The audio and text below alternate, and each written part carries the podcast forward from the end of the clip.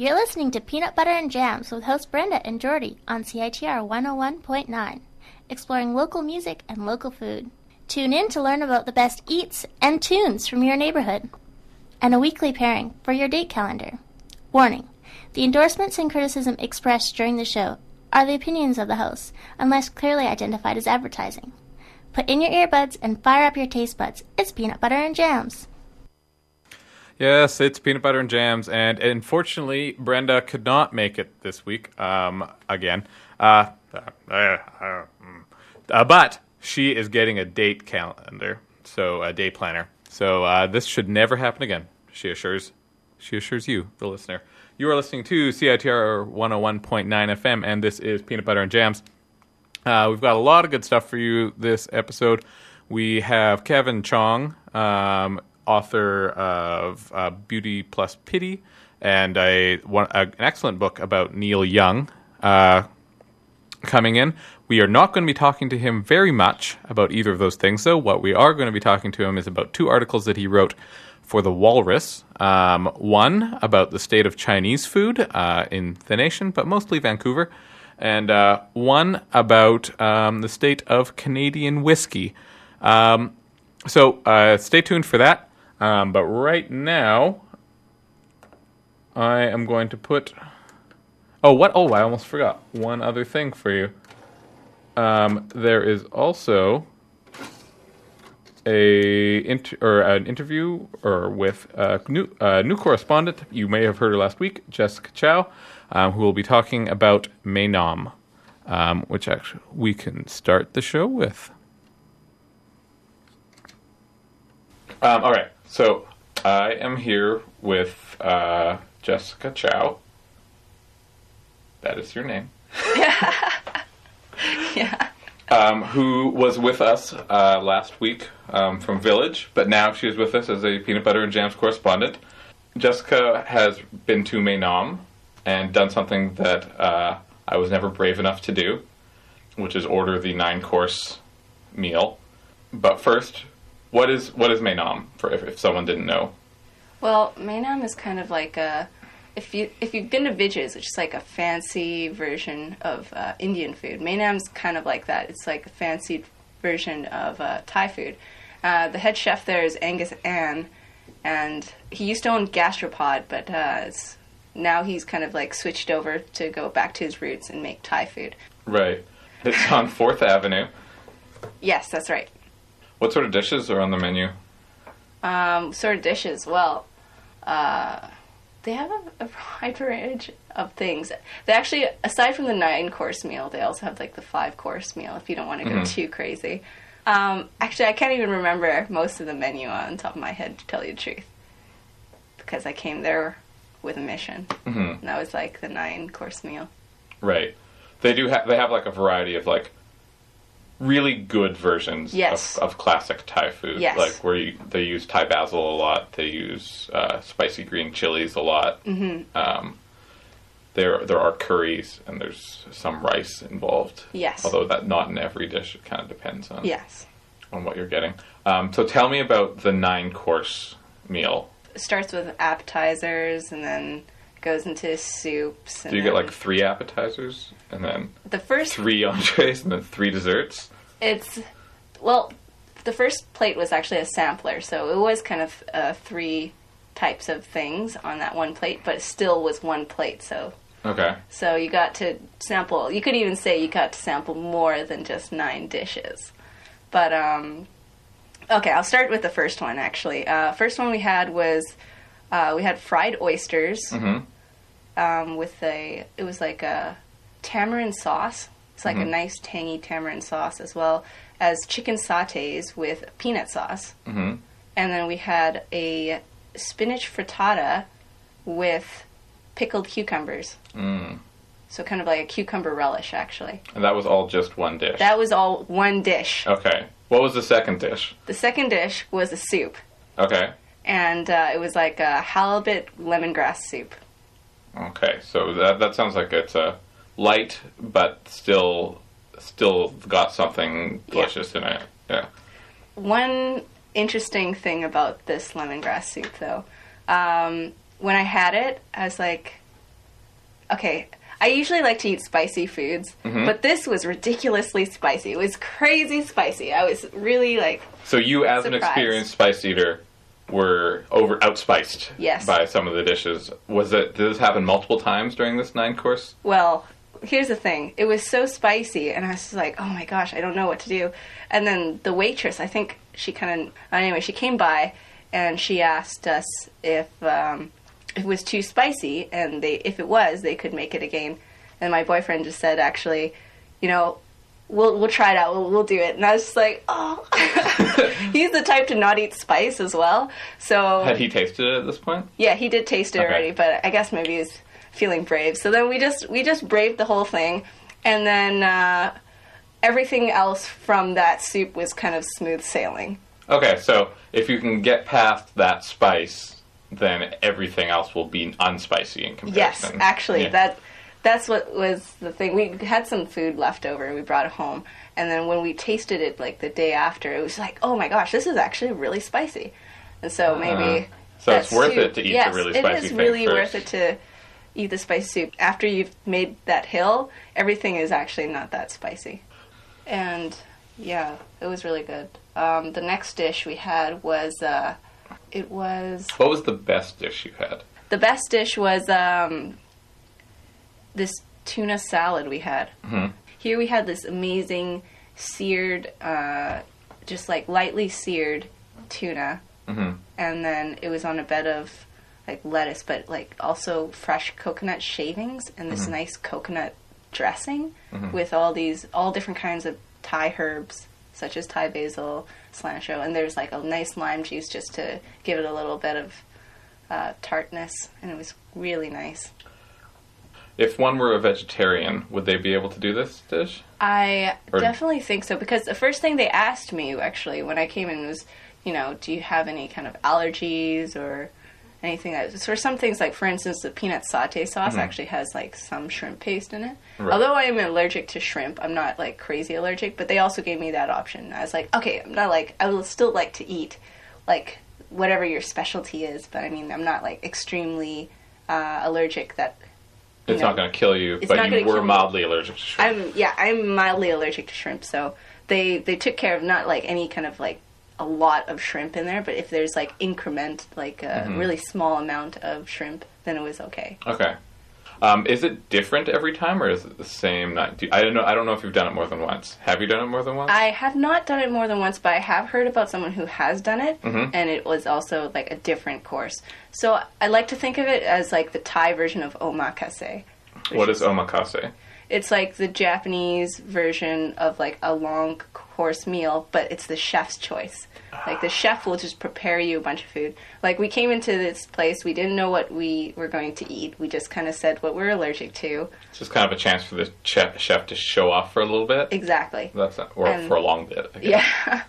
And just prepare you an amazing meal. So in the Japanese omakase, it's just very similar. Mm-hmm. You just come in and just trustingly...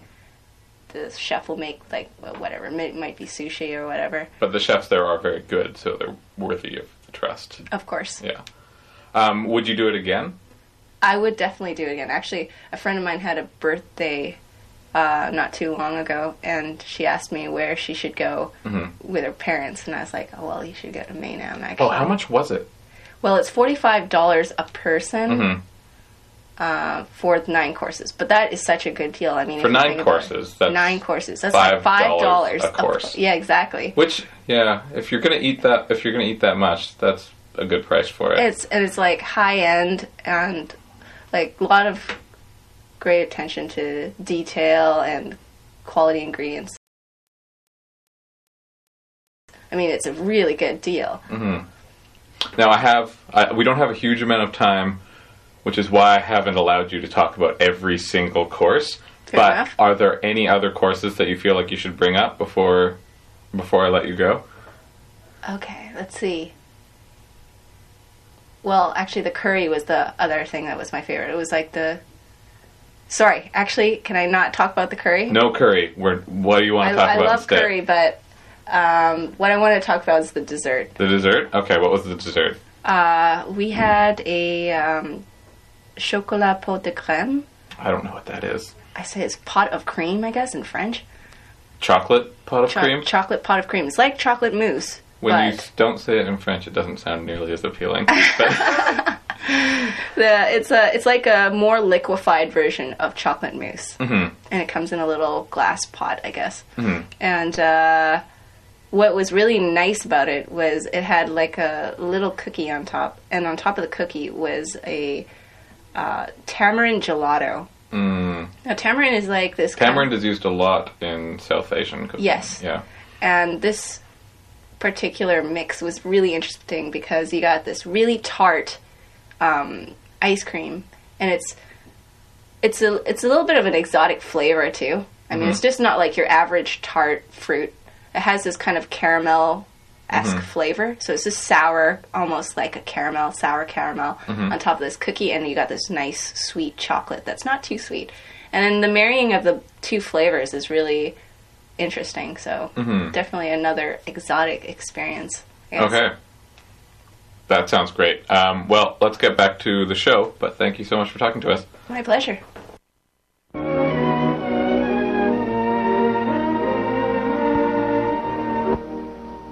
The alphabet has only 26 letters. With these 26 magic symbols, however, millions of words are written every day. Pick up your winter issue of Discorder, as the January issue is packed with goodies that will warm even the coldest of cockles. Take a dip with Dixie's Death Pool, a spacey art rock collective, or read up on local outsider pop music makers, World Club. Cozy up on the couch with Film Stripped, featuring a review of Color Me Obsessed, a documentary on The Replacements. And in case you missed the memo, 2012 is almost here. Check out the Discorder album picks of 2011. Don't forget to pick up your special January issue of Discorder.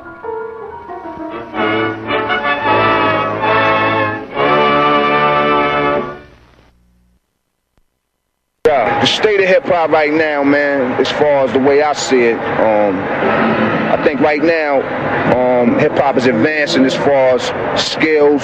You got brothers, you know what I'm saying, getting like more witty. There ain't nobody to be pretty for. Let it rattle, let the clatter kill him, let the cataclysm wash. Who really listens? Precision with a verse draws a crowd. I draw a line between an easy melody and peace of mind. Uh-huh. You got DJs doing all kind of crazy shit on the turntables.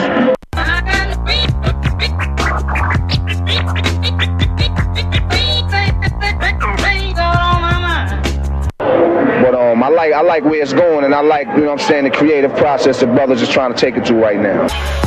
Rally Rels and Brendan Butter in the place to be. Crimes and Treasons Radio, 101.9 FM, Vancouver.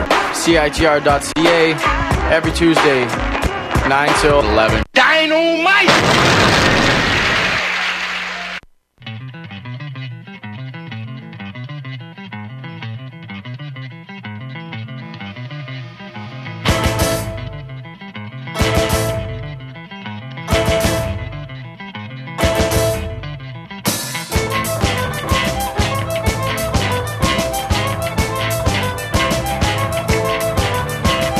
Guide around to the end of November.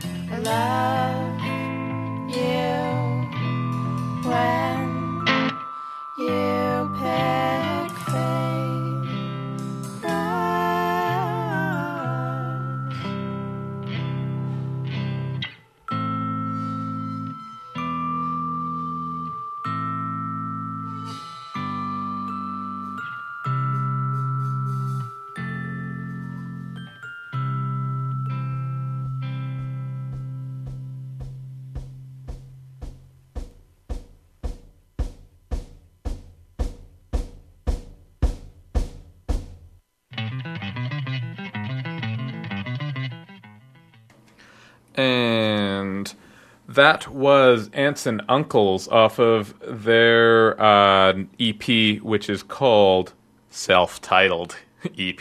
So it's called Aunts and Uncles. So that was it's a pretty great EP. I actually really like every song on it. If you do get a chance to listen to it, you should take a look at Red Cat or Zulu if you want to pick it up, or check out their MySpace or Bandcamp and see how you can get a hold of it. So if you are listening to Peanut Butter and Jams, and I am Jordie, the host, currently. Normally my co-host Brenda would be here, away on other meeting time right now.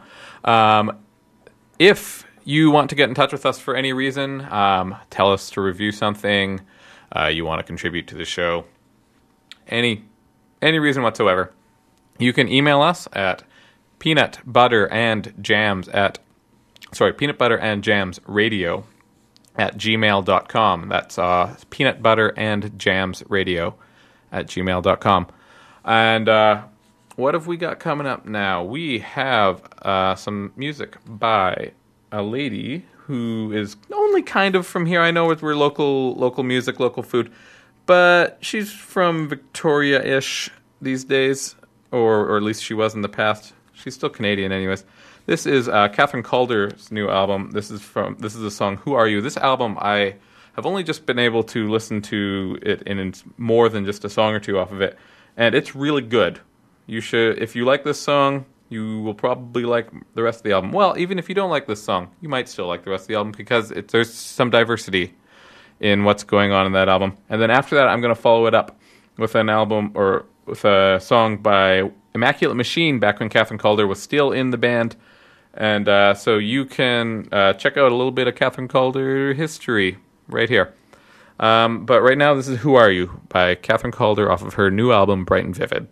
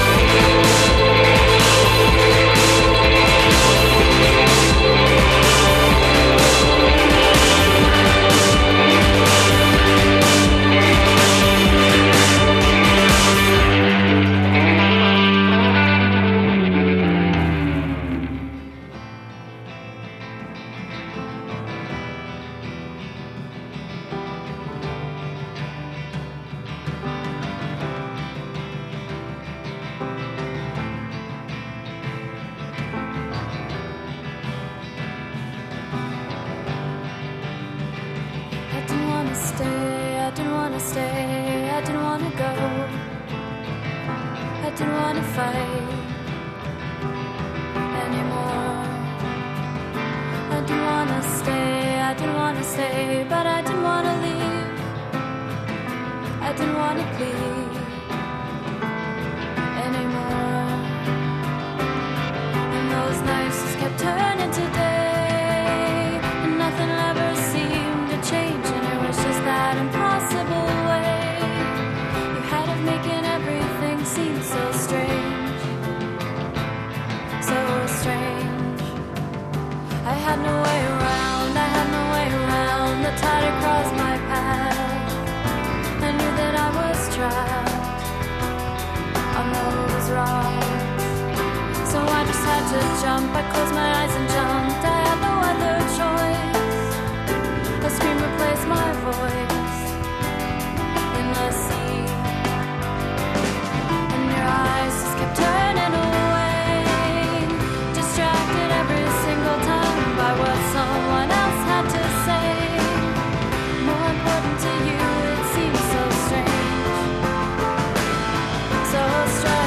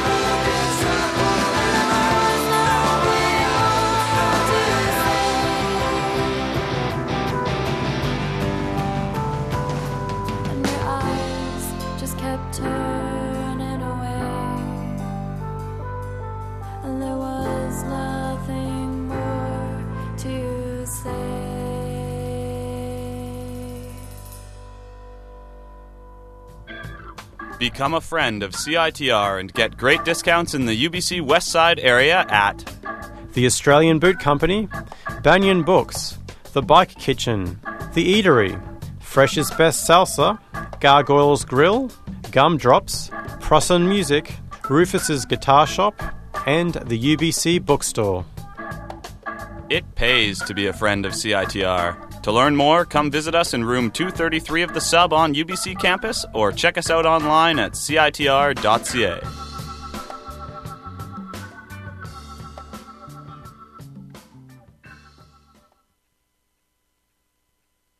And you are listening to Peanut Butter and Jams on CITR 101.9 FM.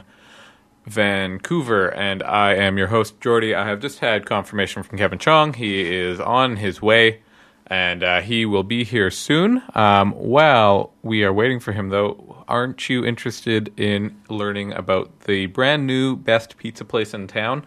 I may be exaggerating because I have not actually eaten at every pizza place in town, but I have eaten at a fair number, and this one is the top. Brenda and I had a conversation about this, and it is called Pizzeria Barbarella. It's on Fraser and Broadway. I'm not going to get into too much detail. It's all in the recording. Here you go. Hi, this is Peanut Butter and Jams, and I am here with my co-host Brenda, and we're going to have a discussion about Pizzeria Barbarella. Yum. Which we went to separately, but we've both been to it.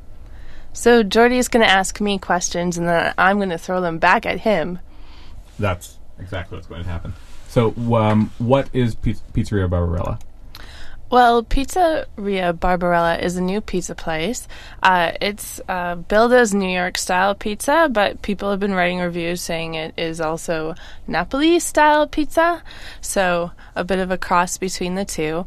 I'm really excited about this pizza place because it's around the corner from my house. There's not much to go to at Fraser and Broadway. I'm really excited about it because the pizza is spectacular. It is. And there's a kind of cool little story. The head chef from this pizza place used to run a pizza place in Abbotsford called The Beats. Yes, which was kind of, at least among my group of friends, it was kind of legendary. As this, like, if you're in Abbotsford, make sure you stop at this pizza place because the pizza is so good. And I even knew someone who would drive from Vancouver to Abbotsford just to get a pizza, and then he would drive back. No. Yeah. And I have a friend. It could be the same friend. Probably not. But my friend used to go and eat pizza there with the band You Say Party. So there we go. Local music, local food connection. Yes. So what did you get while you were at Pizzeria? I had the pizza diavola. And it has tomatoes, mozzarella, spicy salami, olives, Parmesan cheese and olive oil on it, and it was very tasty. So it's an olive oil-based pizza as opposed to a tomato-based pizza. Yes. Did you go with anyone else, or were you on your own? I went with my friend. Mm-hmm.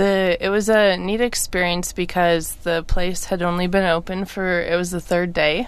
Mm-hmm. So they didn't have mirrors in the bathrooms. Like, everything was super sparse, as if they just sort of nailed the tables together and put things up. No pictures on the walls, just very sort of simple, basic. I'm not sure how much more. That is weird because I was there on the second day they were open and they had pictures on the walls.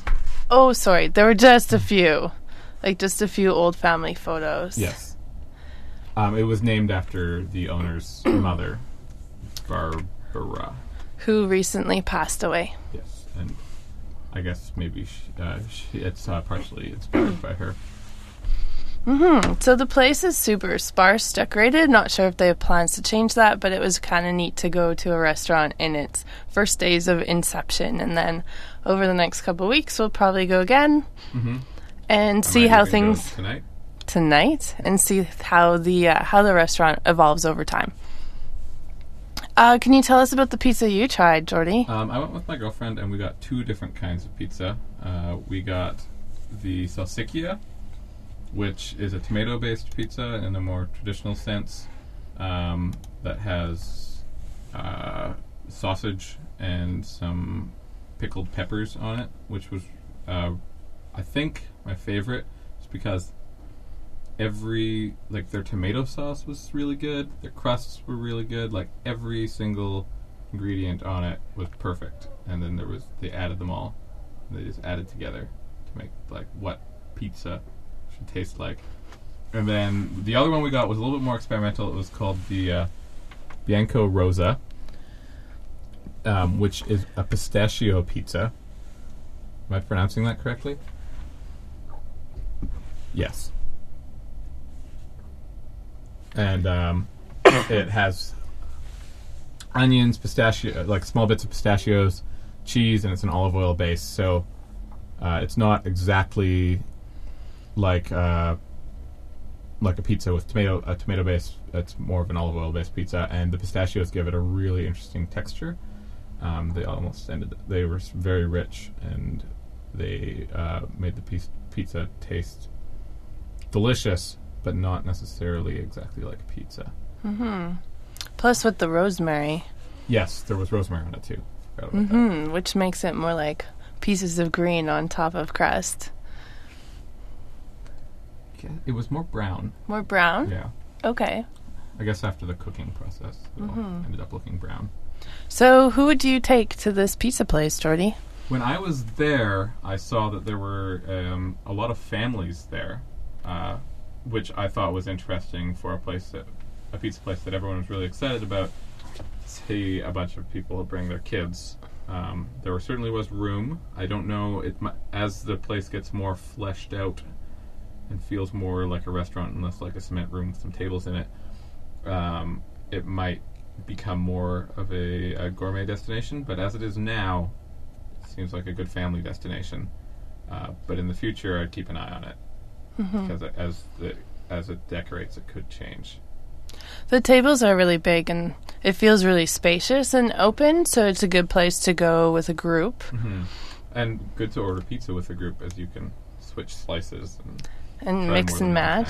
Yeah. Did you ever, when I was little, we used to have a pizza game where you got a pizza and you had to collect toppings, and then you could steal other people's pizzas. What was it called? I remember it, but I never played it.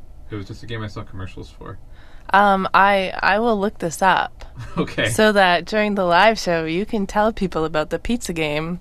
This was Was it a fun game? Yeah, we really liked it. So you decide what kind of pizza you were going to have, and because you had to collect certain toppings, and then if you got the switch card, you could steal someone else's pizza that had more toppings on it, and then when your pizza was full, you won the game. Oh, okay. Mm-hmm. But yeah, so this whole conversation about pizza kind of connects to the conversation we had last week on our show about different pizza places in Vancouver. Mm-hmm. And this one, I don't remember if we mentioned it, but it just opened, and it's the best pizza I've had in town. So check it out. And it's not. I don't know if they're doing takeout yet. They weren't doing takeout when I was there, but they said they will get the stuff to do it in the future.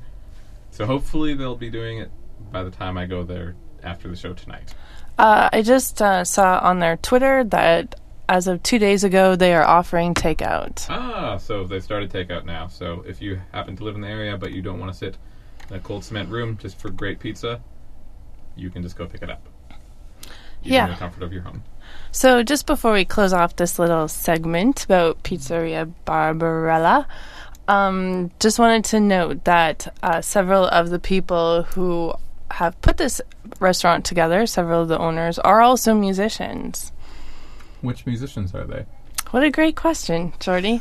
I personally know a guy called Basil Wah, who works at UBC, but he is involved in this restaurant and plays in the band Spring Break. There's also a guy, Jeremy Grumman, from the band The Clips, and he's heavily involved and also doing some carpentry. In The Clips or Clips? The Clips. Okay. So apparently he did all the carpentry and used wood reclaimed from the Pantages Theater, which is very cool, taking a wood from a venue and incorporating it into a restaurant. And the owner, Chef Terry Dean, also plays jazz. Oh, cool. What does he play? I'm not sure. But I think this would make a really great follow-up interview to talk to people about their music and also about the challenges. Terry Dean. Terry Dean. The challenges in opening a restaurant. Mm-hmm.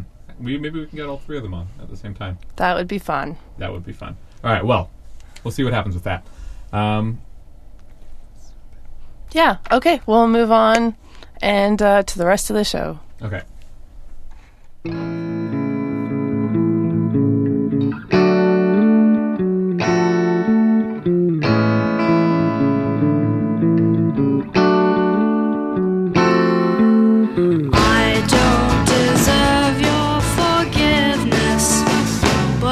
I did. to tell you I am sorry, and I really mean it. But it doesn't mean a thing, 'cause it doesn't fix a thing.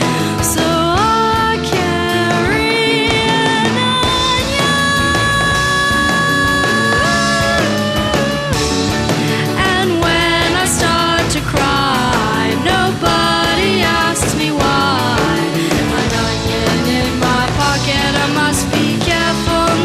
Drop it unless it begins to rain, then I may have to explain. If I were you, I wouldn't want to be friends with me. I know you're hurting still, and I've made you unhappy. I do it all again, and I'm making my friend, but all I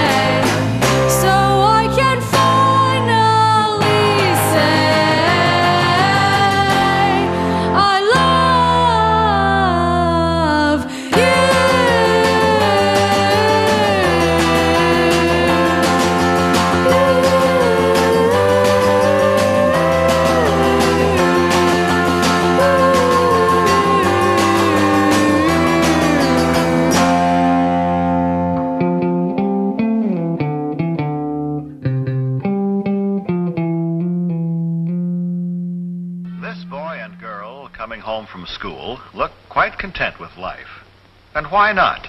They're looking forward to an important date, dinner at home with the family. What's the matter? Doesn't that sound exciting to you? Luckily, UBC students have lots of on-campus dining options. World-famous Blue Chip Cookies. Located on the main concourse of the Sub, Blue Chip features yummy baked goods and cookies made in-house. Blue Chip opens at 7 a.m. to serve all your early morning latte needs and has proudly served certified fair trade organic coffee since 2004. This business is owned and operated by the AMS, your student society. Yes, world-famous Blue Chip Cookies. So just before that, you were listening to The Oz off of The Oz Nation. If you happen to see the album, do not be put off by the art on it, which is terrible. I'm sorry, whoever did the art. Maybe you can work on it. But it's kind of got this Lolita-ishy look to it, and there's like some weird racial stuff going on. It's just a weird, weird mess. But the actual album itself, the music on it is really good, and all the songs are really, really short, so I wanted to play two songs for you. So that was Onion in My Pocket and Too Young for You. Sitting in the studio with me now is Kevin Chong. Hi, Kevin. Hi, Jordie. Kevin is a prolific writer, or would you describe yourself as prolific? In terms of, I used to be a very prolific freelance writer because I used to do that strictly as a way of making a living, so I just turn them out left, right, and center. But now I've been teaching less, and I'm less prolific, thankfully. And it seems like I'm a little prolific these days because I have a book that just came out, and I have another book that is coming out in April, and so the book that just came out is Beauty Plus Pity. Yes, that's a novel, Beauty Plus Pity. And the book that's coming out? It's a memoir called My Year of the Racehorse. Oh, great. Okay, well, unfortunately, that's not what we brought you on to talk about. That's fine. We brought you on to talk about two things, and one being whiskey, and the other, which we're going to go into right now, Chinese food. Chinese food, yes. Yes, you wrote a great article for The Walrus about the state of Chinese food and people's attempts to... modernize it, would you say, or modernize it? Yeah, modernize it and make it more like more of a fine dining experience, or not as fine dining, or give it more atmosphere at the very least. To maybe class it up a bit, at least. Class it up, or make it more like something that you would a place where you would take a date to. Like I think one of the proprietors described it as sexify. To sex it up? To sex it up, yes. But was that the owner of... in the article you talk about... this article is available... Online at the Walrus's website. So yes. If you are interested in reading about it after you hear this, or reading along... Yes. We're not doing it in order. Don't read along. But if you do a search for Kevin Chong Chinese food, yes. It'll pop up almost... I think it's the number one hit. I think that's how I read it. It really should be the number one hit. I don't know what else it would be. Anyhow...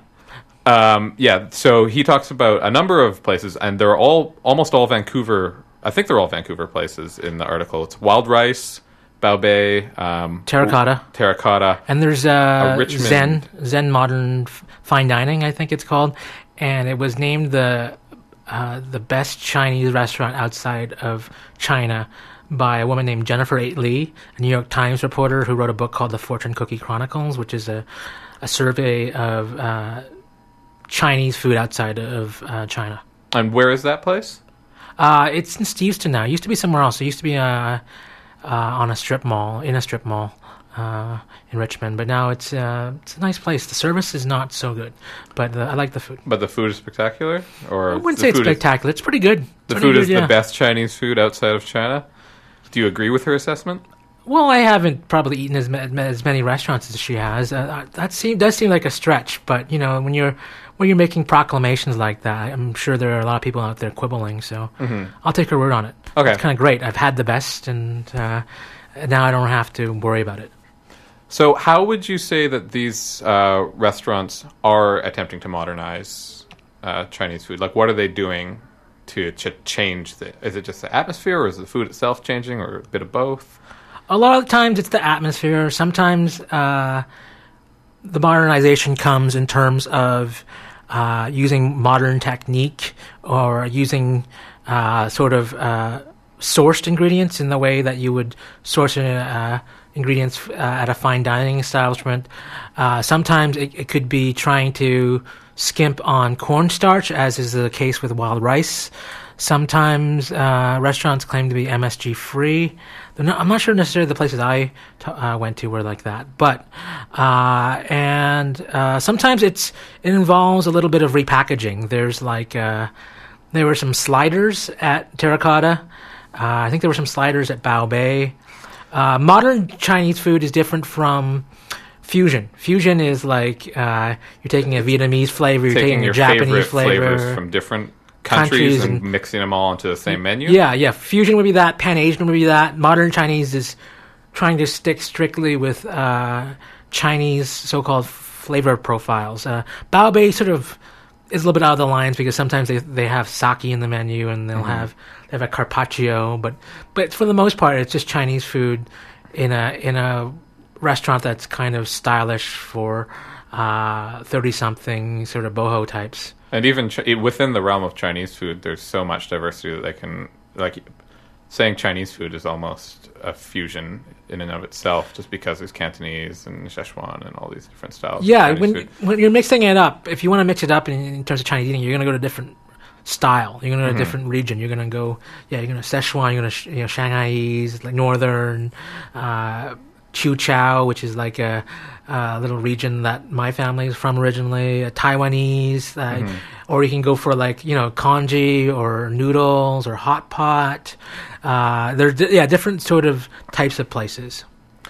So these people are attempting, in the article you compared it to Vidges. Like what Vidges is doing to Indian food, these people are doing or attempting to do to Chinese food. Yeah, but no one goes to Vidges and thinks, "Wow, this is like Indian food for white people." Or maybe I haven't heard it. Maybe I'm just not. I haven't really heard that either. It still tastes really spicy, and I mean, when I've been there, admittedly, there are more white people there than there would be at maybe just any other like Indian diner. Yeah, but that doesn't. There's no, like, Indian people aren't poo-pooing it and saying, "Oh, that's not good," which I would like to get to because your article mentioned it.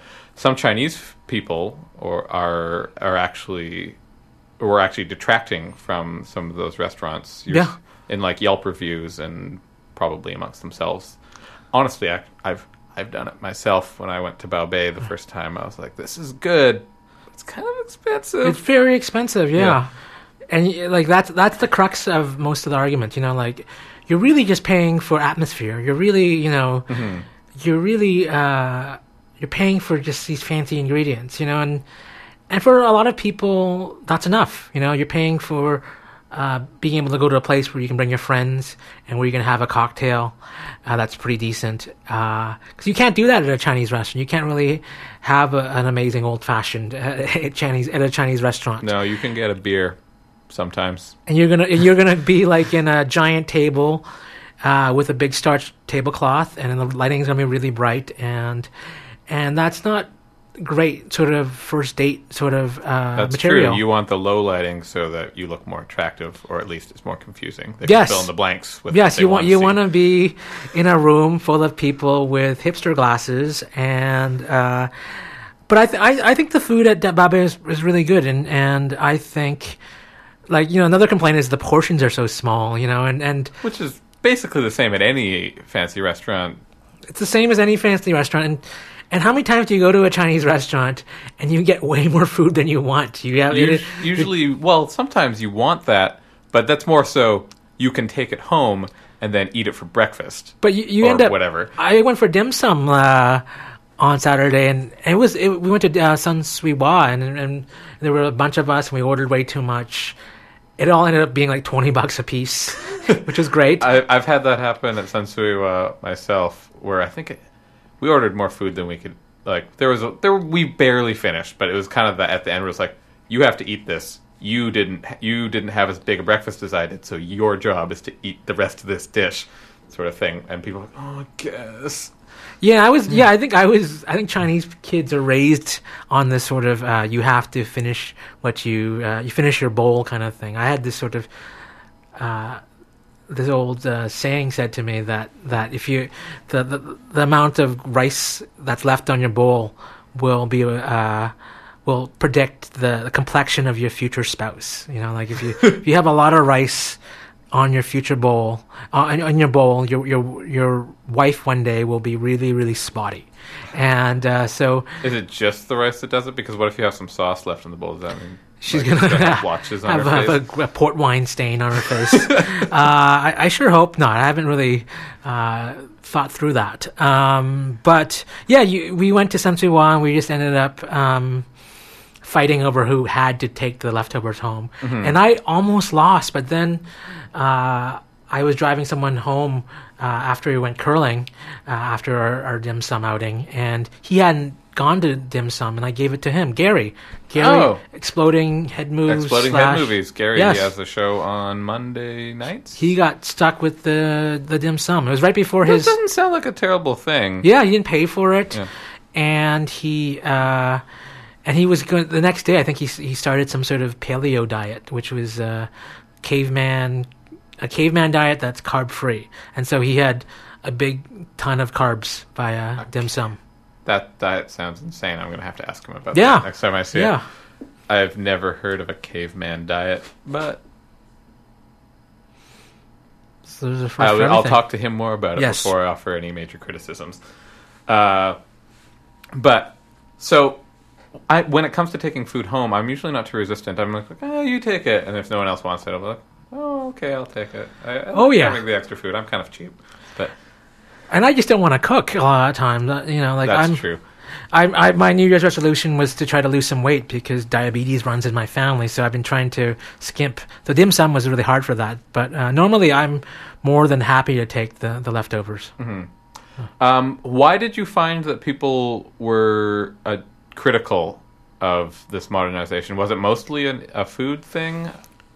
I know that you said that someone were people mad that it was just different than what they were used to, or you know what? I think it's a price above all else, but the other criticism I heard is it's just Chinese food for white people. And I guess we have what Vidges doesn't have that Bao Bei might have is this tradition of restaurateurs sort of bastardizing a cuisine for a Western audience, you know. And so there's this sort of reticence that comes when Chinese food is consumed in a restaurant where there aren't that many Chinese people, you know. Like you think the idea of authenticity is really important in Chinese eating in North America, I think. Mm-hmm. And I have heard people say that like the way you can tell a good Chinese restaurant is you walk down the street looking at the Chinese restaurants, and the one that has a whole bunch of Chinese people in, that's a good one.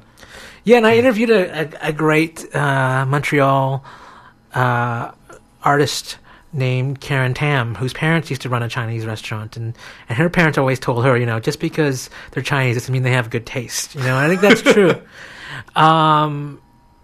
She did a really great installation where she would go to a city and collect materials to change an art space into a Chinese restaurant. And it's funny how you can construct a space and what it means to construct a Chinese restaurant and how people behave differently in an art space that's converted into a Chinese restaurant. I think what she does is really interesting. Was there anything that I'm missing about the article, or anything that any revelations that you've had since you wrote the article that you kind of wish could have been in there? I wish I talked a little bit more about MSG. You know, I it's something that's not... That's actually a really interesting topic. People are either so against it or so for it. I know that like the people who are for it are like, oh, those health reasons, blah, whatever. I just love how savory things taste usually. Yeah. And the people who are against it are like, well, there's been studies, cancer. What did you find when you were researching the article about MSG? I just ignored it. You know, like there's it's pretty hard to avoid MSG in Chinese food, even though it's a relatively new thing in Chinese cuisine. Was that originally a North American thing? Or no, I think it was invented by a Japanese chemist maybe in the middle of the 20th century. But it's very prevalent. You know, my dad used to run an old age home for Chinese people, and he would instruct the cooks not to cook with MSG. But they would just do it anyhow because, you know, they just thought it would make it better, you know. And there are so many things that there's MSG in, you know, just in terms of even like bouillon cubes and I was on Vancouver Island around New Year's and I was like eating sunflower seeds, and my girlfriend was saying that there was MSG in them, and I was saying to her, "Spits." Yeah, and spits. And I said to her, like, if MSG has done something to me, it's already done it. It's already run its course. Yeah. MSG can't be more in my system than it already is. I do feel that people worry a lot about MSG when it's not something that you eat every day. Anything you, I kind of have the opinion that anything you have in moderation is probably, unless it's like cyanide. Yeah, probably not going to kill you. There's some people who have MSG allergies, you know. And I guess that if you go to a Chinese restaurant, it's just sort of like you've got nothing to eat. It's kind of complicated. Yeah, even they put it on a lot of different things, so it's hard. I don't even know how you'd tell. I guess you'd have to learn if you had an MSG allergy. I think you'd have to learn. Yeah, I wasn't that conscious of it until very recently.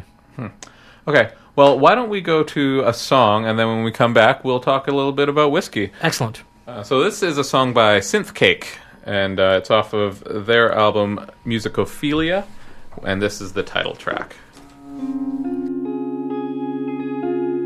I stare into your eyes and really try to see, but no matter how I look, I still seem so ugly. That was actually a song by The Oz. This is the song by Synth Cake. Oh, musicophilia, musicophilia, na na na na na na na. Musicophilia, musicophilia, na na na.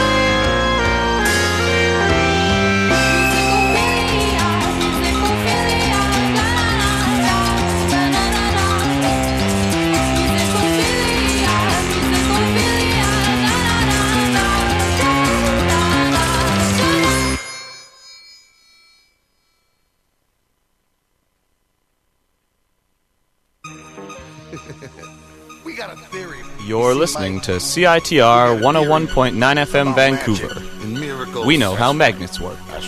If magic is all we've ever known, then it's easy to miss what really goes on. But I've seen miracles in every way, and I see miracles every day. And we're back. You are listening to Peanut Butter and Jams on CITR 101.9 FM. I am still here in the studio with Kevin Chong. We just had a conversation about Chinese food, and now we're going to switch topics. Just before you did, that was Synth Cake off of their Musicophilia EP. And then there was a station ID that sounded kind of weird. It said Miracles. But you were listening to CRTR 101.9 FM Vancouver. So, Kevin, you also wrote an article about resurgence in interest both by brewers and drinkers, or distillers and drinkers, in Canadian whiskey. Or is it rye whiskey? It's emerging, this sort of interest in Canadian whiskey. I think for a long time it's been a very dormant product, even though it's very popular in Canada and around the world. At one point, Canadian whiskey was really, really a giant. Like James Bond in Dr. No drank Canadian Club. In the book or the movie? In the book. And Queen Victoria would drink Canadian Club. It was such a ubiquitous thing. Victoria, what year was that? I don't remember. She used it in, for to treat her indigestion. She mixed it with some water and something else. So that must have been. I don't know when Victorian times were. So I have a hard late 19th century. I would surmise. That makes more sense because otherwise Canadian Club is like that. I'm realigning my history right now, and I thought Victorian times were much longer ago, and that Canadian Club had been around for centuries, but it's been around quite a bit. Mm-hmm. Quite a long time. And it started, it was originally owned by a Canadian company called Hiram Walker. Canadian Club. It's all this information is. Is it? It's too far back. Too distant. Yes, it's out of my brain. When did you write this article? I think it appeared in 2010. So 2010. Yes. Yeah, actually, I bumped into you at the Brick House, and we talked briefly when you were researching it, which is... Yeah, I was probably drinking whiskey then. Yeah. But rye whiskey, that's funny. There's... Canadian whiskey is called rye whiskey, even though many Canadian whiskeys don't have much rye in them. Don't they have to have at least 50%? No. Alberta Premium, Alberta Springs... that sort of line of products is 100% rye, mm-hmm. but some distillers only use rye in the flavoring whiskey, which is what gives it the flavor. And most of the actual whiskey, which is more reminiscent of vodka, mm-hmm. Which the flavoring whiskey is mixed into, consists mainly of corn. It's a corn, but it's more like vodka than it is, say, like bourbon. Well, the whiskey that's mixed with the flavoring whiskey is really high proof, and it's corn, but it's not bourbon. Okay. Did you get to go to a distiller? Yes. So you went on a tour of one or two? Or? I went to Windsor, Ontario. And I went to a distillery, yes. Well, that sounds really interesting. How big was it? It was very big, and it produces... It was the... I forget what the name of the distillery was, but it produces Canadian Club and Weiser's and some other really leading brands. Seagram's is based in Gimli, Manitoba, and then there's some distilleries in Alberta. Presumably Alberta Premium is in Calgary or Edmonton? I think it's in Calgary, yeah. And then there's... I think there's a little distillery in Nova Scotia that produces a Scotch-style whiskey. Yeah, that's the one that had the... Glenbreton? The copyright dispute with the Scottish... Whiskey Association, yeah. About whether or not they could have the word Glen in their title. Forty Creek in the Niagara region is pretty nice whiskey. It's pretty cheap and made with a lot of care. And they're doing some stuff that's kind of... updating whiskey, like for whiskey these days, like whiskey, Canadian whiskey is thought of largely as a value product. It's cheap. You can buy it in a giant jug for $40. You don't feel bad when you pour it in some Coke or soda or whatever. Yeah, definitely. And I think 40 Creek's doing some cool things where they're using special barrels, or they're finishing some whiskeys in sherry casks, which is something some Scotch distillers have been doing for a while. Weiser's has some small batch brands, and that's how you get an excitement around a drink. You have these sort of ultra premium iterations. Mm-hmm. Did you have to go to Windsor because there weren't any distillers that you could tour in the area, or were you? It just happened to be in that area already, anyways. I wanted to do a good job with the article. The article, I definitely didn't have a the travel budget really to go to Windsor if I was strictly trying to get every cent out of the article, but mm-hmm. I had took enough of an interest in it that I decided I was just gonna drive out there or fly out there and see the distillery. Have you seen the distillery? There's a gin distillery in Victoria now that has Shelter Point. Victoria Gin. Okay. Which they've just done gin for now. They have, I'm told, they have whiskey that's aging. Yeah. And they can't actually. They haven't existed long enough to sell their whiskey. It takes a while, yeah. Did I read in? I think it was in your article that whiskey has to be aged for 3 years minimum before it can be sold. I forget the time frame, but I think it's 3 years.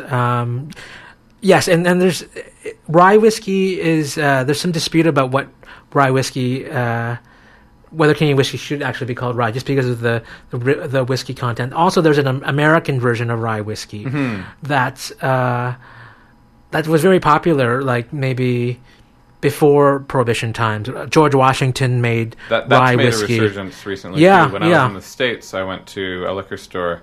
And I was out of curiosity, I went to see what the Canadian whiskey selection was, and they had a Canadian whiskey section, and then they had which had like your Canadian Club, your Crown Royal, Wiser's, I think, stuff like that, and then they also had a rye whiskey section, whiskey with an E. Yeah, they spell whiskey with an E too. And I like some of those. There's one called Old Overholt, which is the kind of a really basic bar whiskey that I like to drink. Mm-hmm. That's like $20 in the States, and I really like it because I can throw ice in it, and I don't really feel too bad. There's an American rye called Whistle Pig that's actually made from Canadian rye. Mm-hmm. It's made from some sort of flavoring whiskey that some Americans got their hands on, and that's really tasty. And people like this whiskey called Sazerac, which is... I had that a little while ago to make Sazeracs. Yeah, Sazerac's also... It's a type of rye, but it's also the name of the world's oldest cocktail. It's called Sazerac Rye. Yeah. And their 18-year-old version of Sazerac Rye, which is $180 at Legacy Liquor Store, it was named the Whiskey of the Year maybe 2 years ago by Jim Murray, who is the author of Jim Murray's Whiskey Bible. Right. Oh, you talk about Jim Murray's Whiskey Bible a little bit. I've, if you don't mind digressing a little bit, what is the Whiskey Bible, the Jim Murray Whiskey Bible? Like, what do you get if you're reading that book? It's a tiny little handbook that offers you one connoisseur's impressions of multiple whiskeys from around the world, multiple types of whiskeys from around the world. So has he thousands of whiskeys gone out of his way to like drink thousands of different types of whiskey and like recorded his thoughts on? Yeah, he drinks them at different places and different times, and the master distillers that I've talked to really respect his opinion. They really think he's got a brilliant palate. Whereas I don't have that kind of palate where I'm tasting, like cigar shavings or whatever, and to some degree you have to develop it, don't you? Well, I mean... You have to develop it. You have to develop it, but I guess to some degree, like, what does it matter if you're enjoying it? It doesn't matter if someone who has a more sophisticated palate enjoys it less than you, as long as you're enjoying it. Doesn't it? Yeah. No, as long as you're enjoying it. I think as you get older, your palate gets a little bit more... discerning, and your wallet gets to be able to support your palate a little bit more too. Yeah, but then again, I don't like to necessarily drink a lot of whiskeys that I have to write an essay about. I kind of just want a kind of uncomplicated whiskey when I'm sort of sitting down at the end of the day. That's why I don't drink a lot of scotches these days, because I just don't. I don't like the peat that much, and I don't like. I like the smokiness, but I don't really like the the peatiness in scotches that much. But yeah. I just, since we're on the topic of Canadian whiskies, I just tried a new whiskey coming out of Ontario called Collingwood. Collingwood, okay. Yeah, which they age in maple casks, and it's very, very smooth. Yes. It's like one of the smoothest whiskies. I would say it went down like water, but it wasn't like water. But the bite, there wasn't any bite. Okay. But it had flavor, but no bite, or very little bite. That's nice. Anyways, yeah. Which was, if you're... And they, I tasted it actually at this event put on by the Canadian bartenders, Association at Legacy, which we will have on the show next week. Nice. So if you are interested in learning more about what sort of new spirits are coming out. I think Jim Murray was actually, was appearing at Legacy. Though, you know what? Here's a tip that I got from a friend, that there's a better liquor store than Legacy in West Van. I think the 16th or 18th and Street Liquor Store. Mm-hmm. It's apparently the liquor store where they can where restaurateurs go, and they have a lot of hard to find bourbons and American ryes and scotches that aren't as marked up as they are at Legacy. Because Legacy, you're really paying a lot. You're paying. If you're going for the rare stuff, you are. If it's something that's just basically you can find it at the BCL, but it happens to be at Legacy, it's usually only like an extra dollar or two. But that's true. But apparently at this store in West Van, like even the hard to find things aren't marked up that much. Oh, that sounds interesting. Wow. I don't know if I'll make a trek because Legacy is within walking distance of my house, and I think that it's worth a bus. It's worth the price of a bus ride to pay the price of a bus ride more just to go to Legacy to me. Okay. At the time in my life that it would take to go, unless there's something I could only find. I'll look into this liquor store. I'm curious. Maybe one day if you happen to be in West Van. Mm-hmm. I've yet to be there. Did you happen to encounter in your research a lot of other people's reactions to Canadian whiskey and what they thought about it, or were you mostly talking to distillers? To distillers, as I was writing the article, I encountered people who had different impressions about Canadian whiskey and how you should drink whiskey, and a lot of people just look down on Canadian whiskey. They think it's swill, but if you have a bad glass of Jim Beam, it doesn't mean that all bourbons stink. Or if you have, a Johnnie Walker Red, doesn't mean that Scotch stinks. A lot of people just don't had good experience with Canadian whiskeys. That's, they get rammed down their throat at the wrong time in their life. I did have some. I did get some flack because I took an interest in that. And people just are kind of snooty about how you should drink whiskey. They will insist you shouldn't drink it with ice or mix Coke into it. And I agree you shouldn't mix Coke in it when it's like a really fancy whiskey, or you shouldn't throw ice in it when it's like a $200 bottle of whiskey. But if it's something that's pretty cheap, then you should do whatever you want with it. Yeah. If you find a way to make it taste better to you, I don't know.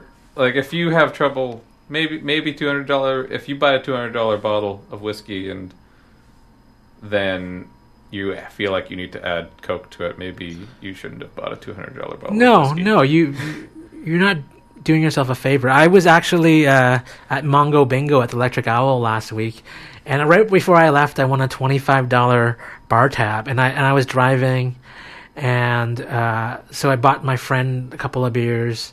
And then I still had a beer left to go, so I found a group of people at a table and asked them if I could buy somebody a drink. Mm-hmm. And it was a girl's birthday, and so I said, "Can I buy you a drink?" And she said, "Sure." I'm drinking Jameson and Coke, and I kind of retched a bit inside, but I bought for her anyhow.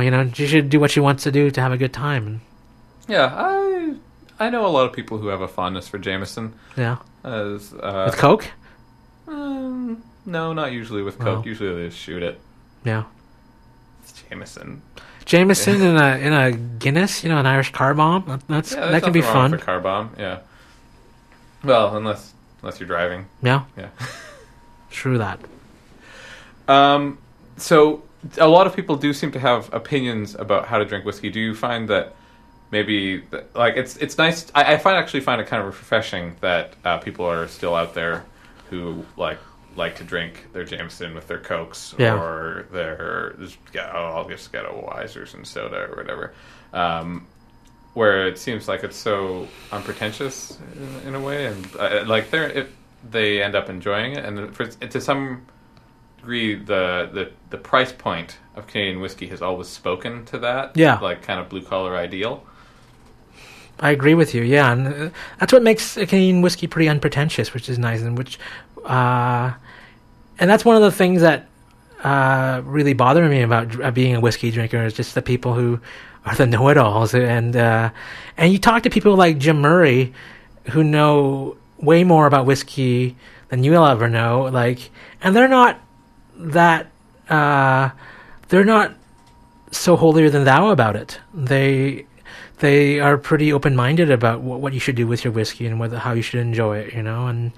And I was reading an article by a guy who wrote a book about steak, Mart Schatzker, and he was talking about how there's a certain segment of steak eaters who look down on people who want a steak well done because it ruins steak. But he argues that, you know, people in Argentina, where they consume steak 3 times a day, they like their steak well done. So, you know, like, you should... It's just a cultural... It's a cultural thing. You should enjoy it the way you like it, you know. Of ryes that you sampled while you were tasting, do you have any special recommendations? Can't go wrong with Alberta Premium. Like, Jim Murray considers it one of the great whiskeys of the world. I really like 40 Creek, mm-hmm. all their various products. I like Weiser Small Batch a lot.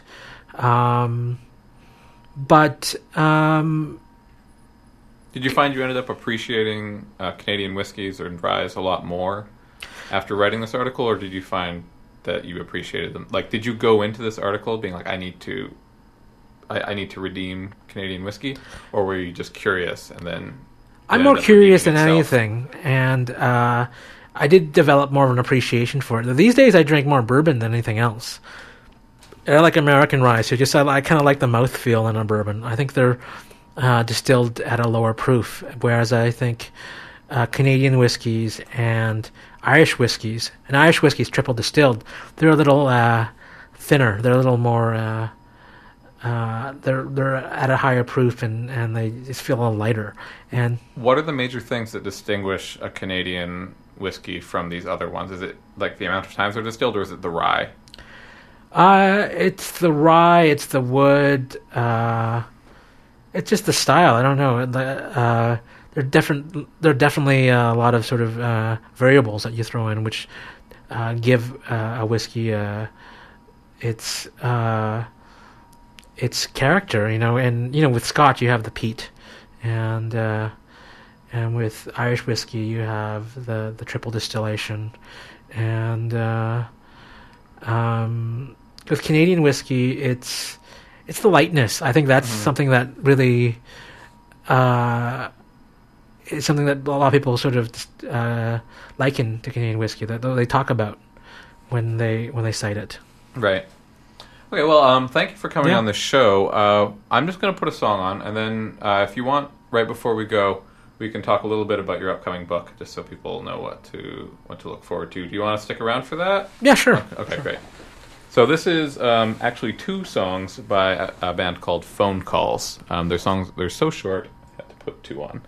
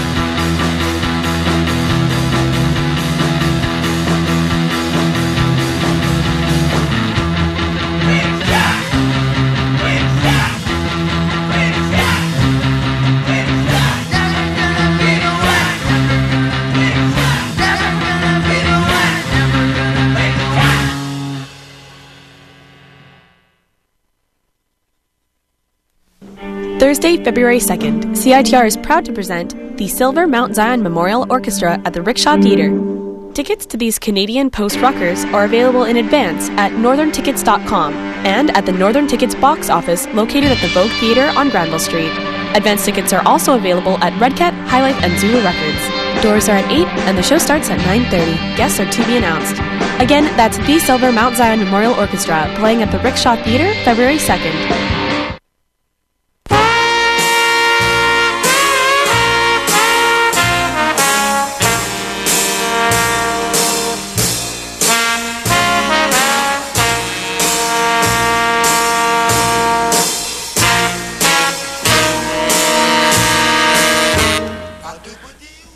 Jazz is a word that means many different things to many different people.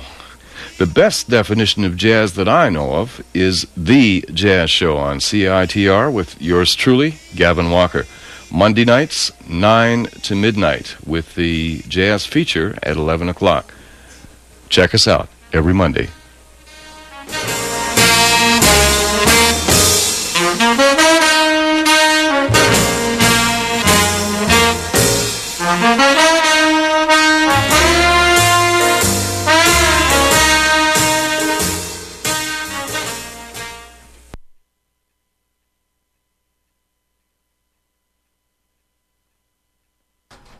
And we're back. This is Peanut Butter and Jams, and we're just wrapping things up with Kevin Chong.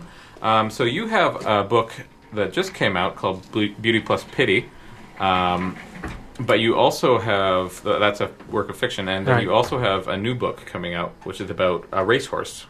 What's that book called? My Year of the Racehorse, and it's about how in 2009 I owned a share of a racehorse, and it allowed me to meet some interesting backside characters and to experience the joys and backside sorrows. Backside characters, is that a racehorse term for? Yeah. The front side is where people go to bet, they hang out where the stands are, and the backside or the backstretch is the barn area, and it's where the trainers and the hot walkers and the jockeys and the exercise riders hang out. So you hung out with the backside people. What was your horse's name? Mocha Time. Mocha Time? Yeah. Did Mocha Time win anything? She won 2 races the year I owned her, and she finished in the money most of her races. I think she ended up winning 20 grand that year, which is a pretty good sum for a horse who is running at a pretty low level. Mm-hmm. So, did you bet on her? Or were you? Oh, yeah. I think as an owner, you're technically only supposed to bet on your own horse in your race, but no one's watching you, so you could bet against your horse if you wanted to. Oh, okay. If you wanted to make your horse throw the race? Yeah, but I never did that. And or at least you didn't write about it. I wanted to. I always wanted the extra thrill of winning money on a horse that you own, so I always bet heavily on my horse. It was sort of like betting on the Canucks on Bodog last summer, and that didn't pay off well. But I, if it did, it would have been. Did you end up double the fun? Yourself? No. I'm too terrible of a gambler to really get on a roll and start gambling very much. I lose pretty early and consistently. You feel like you got bit. And then I pull out. And then every once in a while I'll sort of forget about that and gamble some more. But it's very low stakes. What did you cover in this book? What did I cover? Yeah, is it just talking about your interactions with the people or with the horse, or is it a little bit of history in there? There's a little bit of history. I go to Kentucky and I see a breeding shed. I go to Saratoga for a big race called the Traverse Stakes. I go to Woodbine. I read about being in Hong Kong and seeing out the races there at Happy Valley. I write about my own sort of personal journey. I write about how at that time, I likened the trials and tribulations of a racehorse to being somebody who as you get older, you try to chart your progress in life to other friends. And I have 2 friends that I write about who I compare myself to. These friends are kind of composite characters, but, they're based on real people and stuff like that. Sounds pretty good. How can someone find Year of the Racehorse? Where should they be looking, or when should they be looking for it? In April, and you can probably pre-order on Amazon or in Chapters right now. It's being published by Greystone Books. Greystone Books. Yes. Not as thematic. Yes. Still works. Definitely. Right. Sounds great. We've got Stereoscopic Readout coming up next with Darren. Darren, I think, has a song queued up, but... Darren, are you ready to get a song going? You've been listening to Peanut Butter and Jams on CITR 101.9 FM, and I will let Darren take it away. What have we got here?